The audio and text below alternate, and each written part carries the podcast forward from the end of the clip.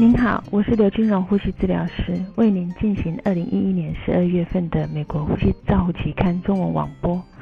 文章内容是由杂志主编丁汉斯博士为您所做的摘要及讲评。我们现在就开始吧。第一篇文摘是由 n i t u r o Pros 等人所发表的常用成人机械通气的设定有可能潜入分泌物或促进痰液清除吗？这项研究的目的是在于确定传统机械通气设定时吸气和呼气流量的偏差，以及解读文献报告中的临界流量偏差阈值。作者对二十位插管使用呼吸器的病人。成人病人测量他们的基础尖峰吸气和吐气流量，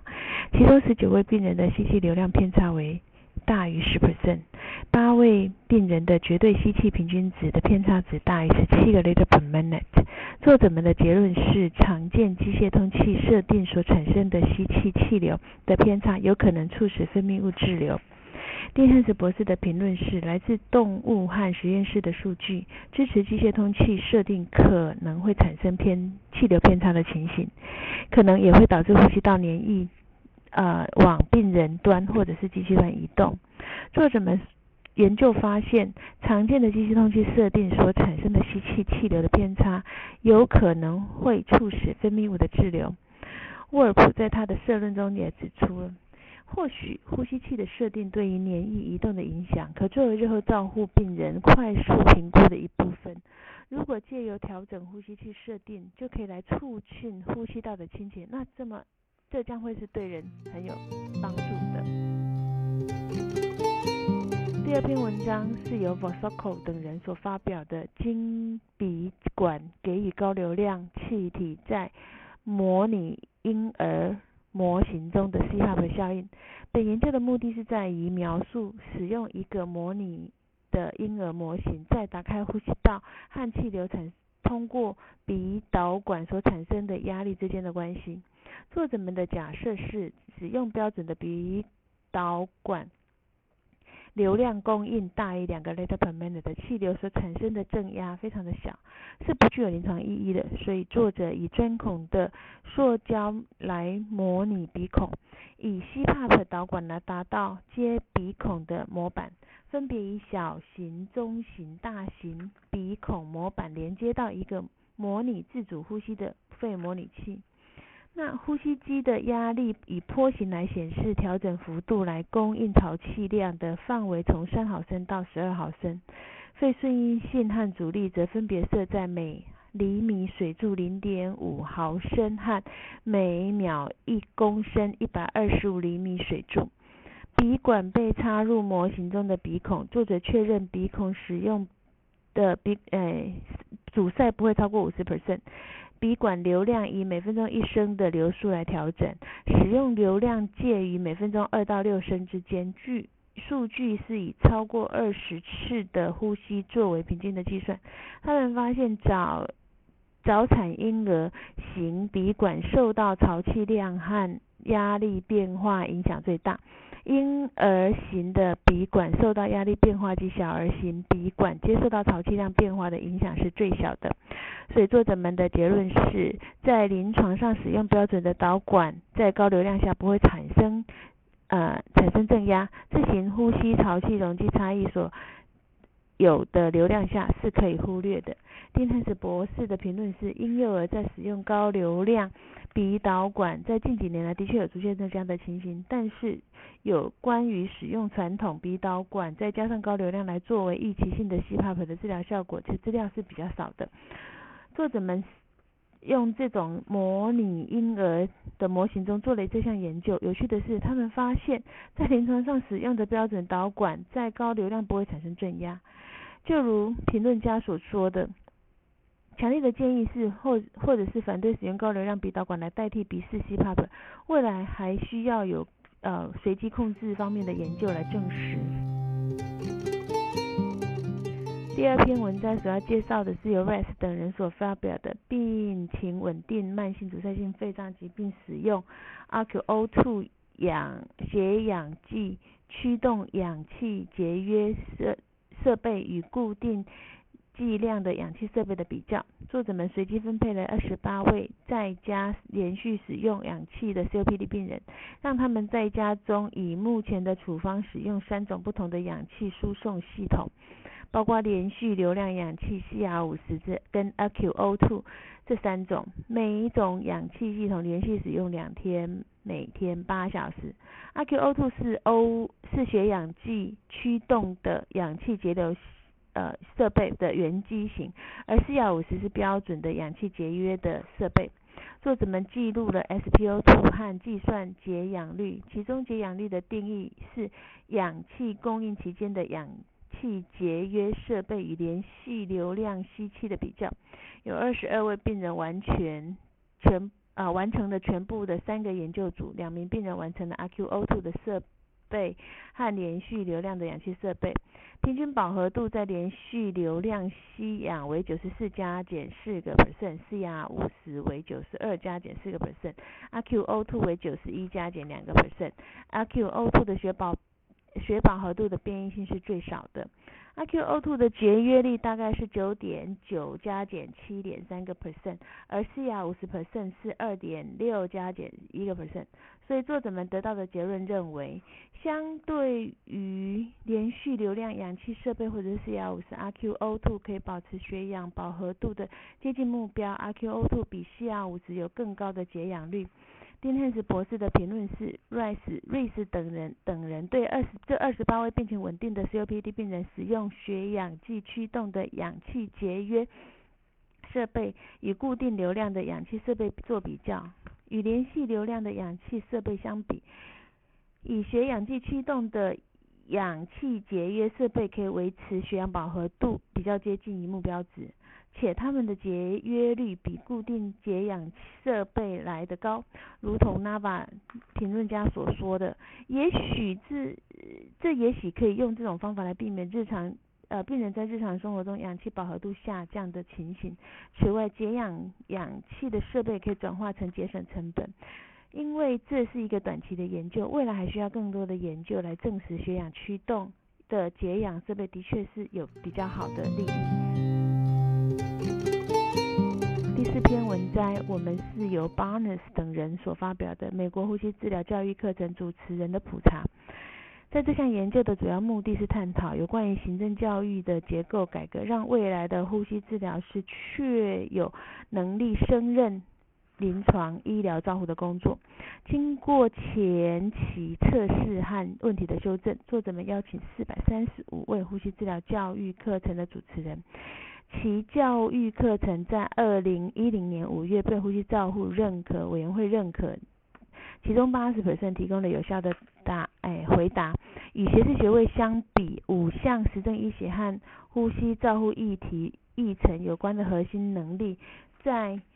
的三项在专科学业课程是比较少的。有八十 percent 的学士学位课程中有指导学生如何批判已经发表的文章，只有四十二 percent 的专科中。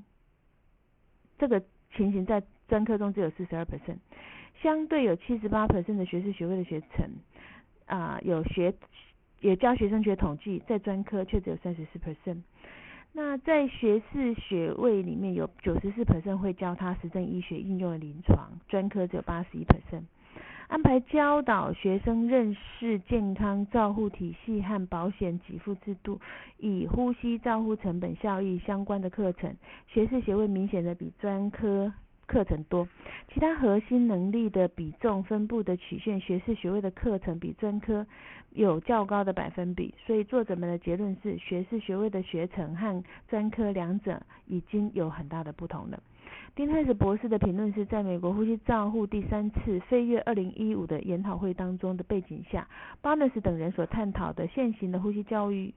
课程的结构改革，让未来呼吸治疗师能够确保有能力的升任临床账户的工作。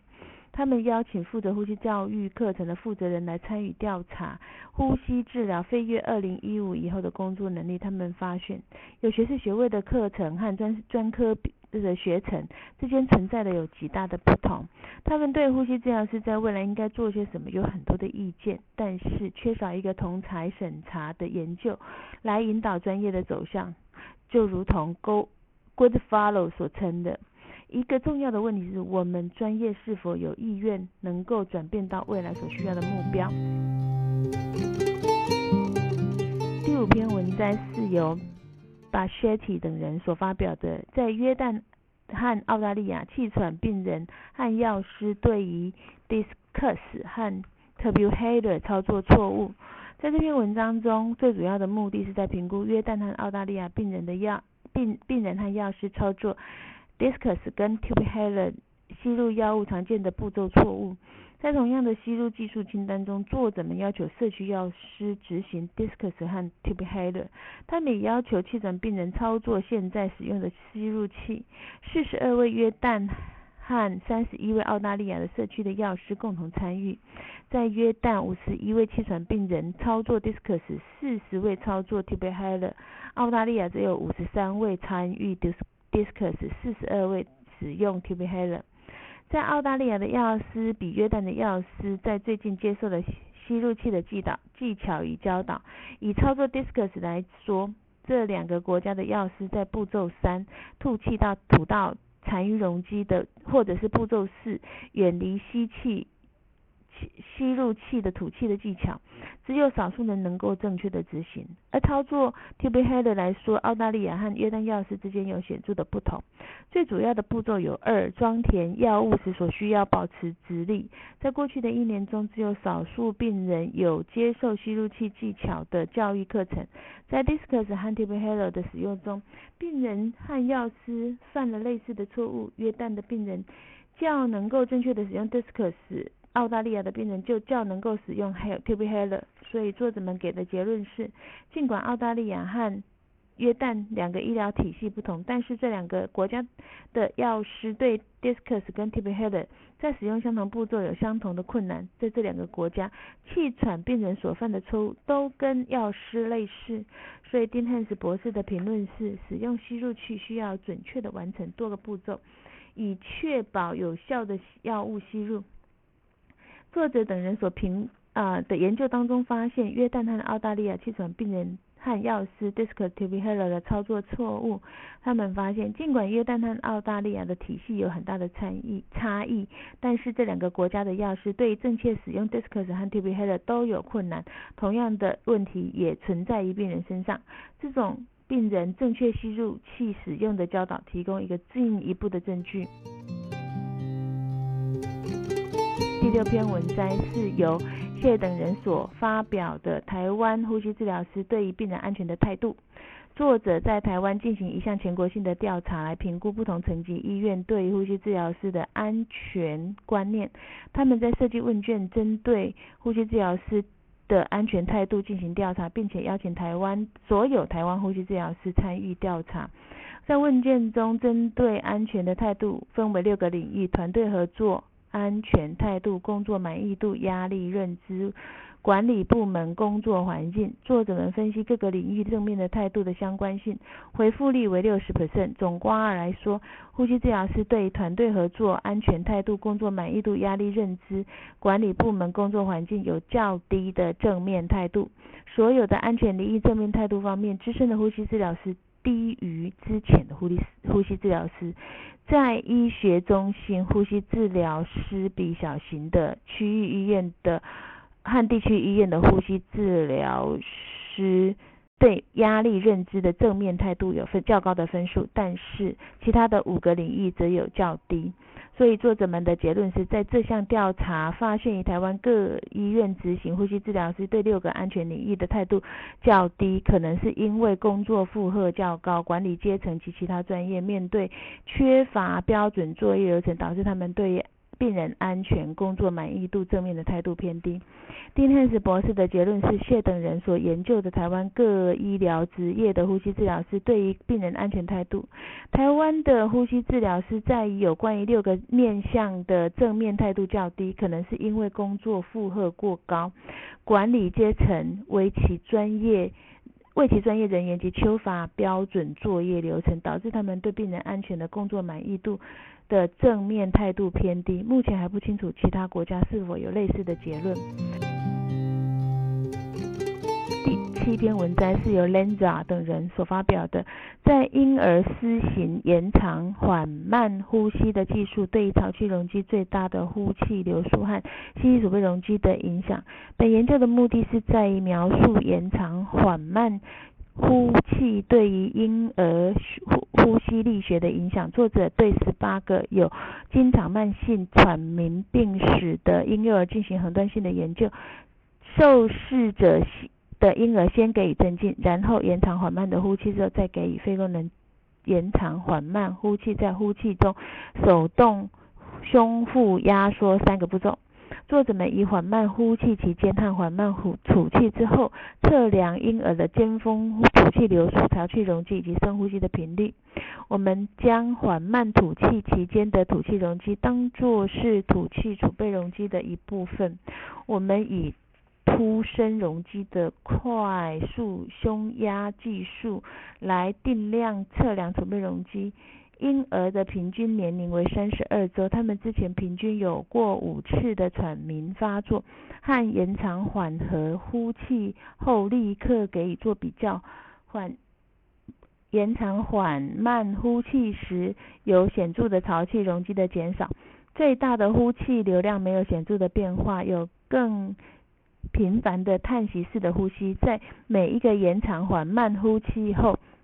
紧接着呼气容积的安增加。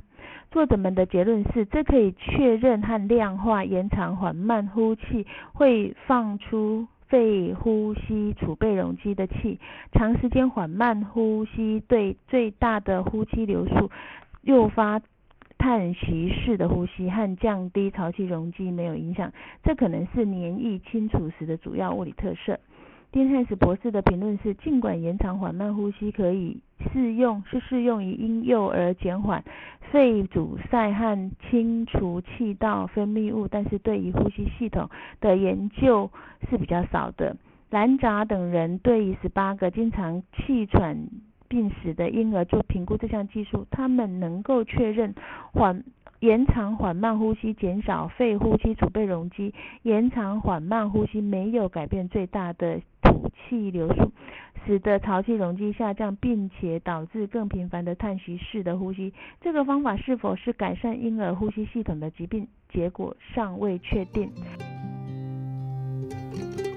第八篇文章是由 Cons 等人所发表的。选择性肺切除术病人振动回应影像与定量灌注显像的比较，他们比较了振动回应影像对于定量灌注显像来预后 FEV1 和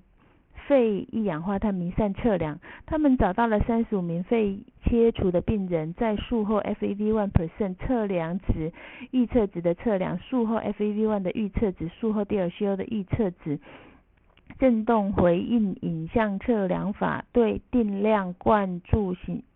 显像测量法显示有很强的相关性。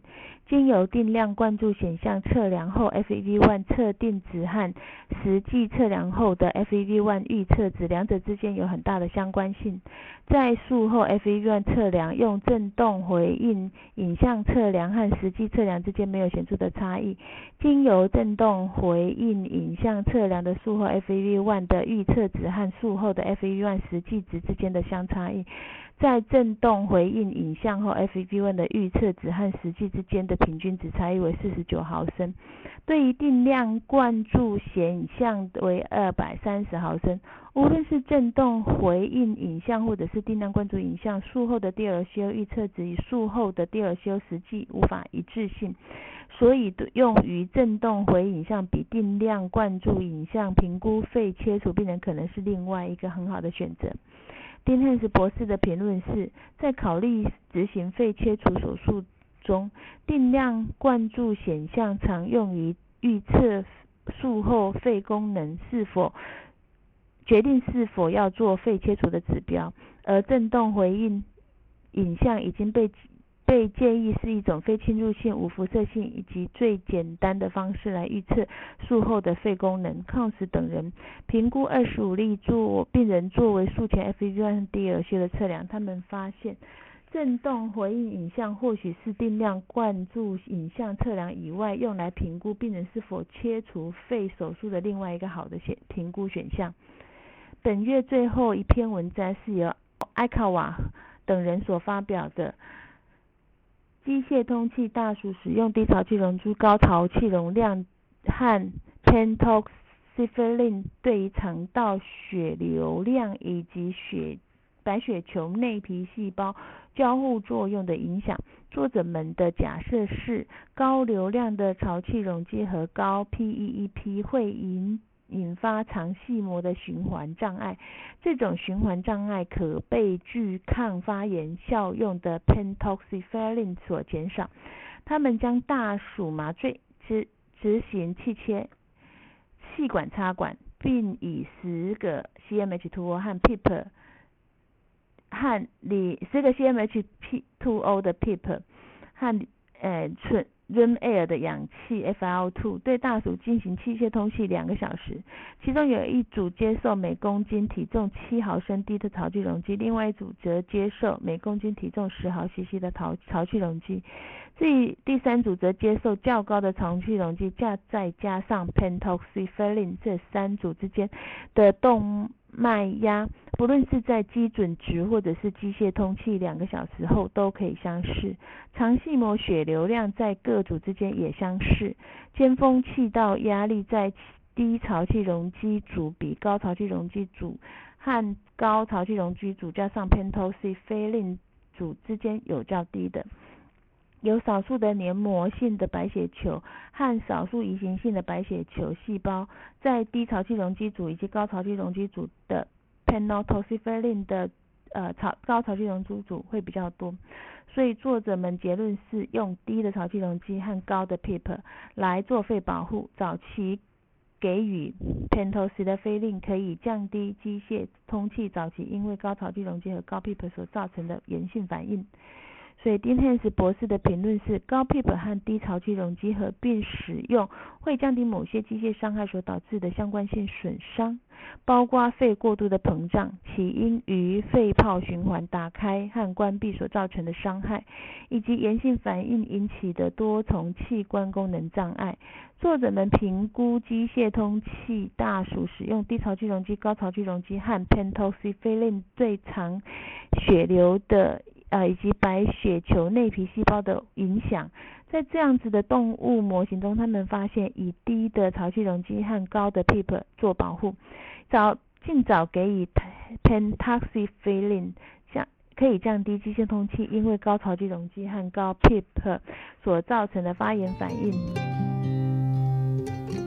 本月个案报告为吸带式的莫博剂。量氧气浓缩机有关，以及为什么他们不应该使用非侵袭性的通气，使用热膜链激酶治疗乳糜胸，在 ARDS 病人使用低温疗法，并允许低潮气溶剂组织性的肺炎和坏死性的肉芽肿，在支气管活体组织中看上十分之感进局病。教学案例则是皮肌炎相关的呼吸困难。以及另外两例肺脓疡及兰斯菲尔特 F 菌组链球菌。以上是由二零一二零一一年十二月份的呼吸照护期刊中文网播，有刘金荣呼吸治疗师。负责播音，感谢王彩鹤、肖婉云、周雅红呼吸治疗师的协助翻译，彭义豪呼吸治疗师的修稿，朱嘉诚呼吸治疗师的审稿。如果您想进一步的了解原文内容及过去的议题，请上美国呼吸治疗网站期刊网站 www.rcjournal.com。您也可以经由网络上的订阅，自动收到未来的网络播音。谢谢您的参与，再见。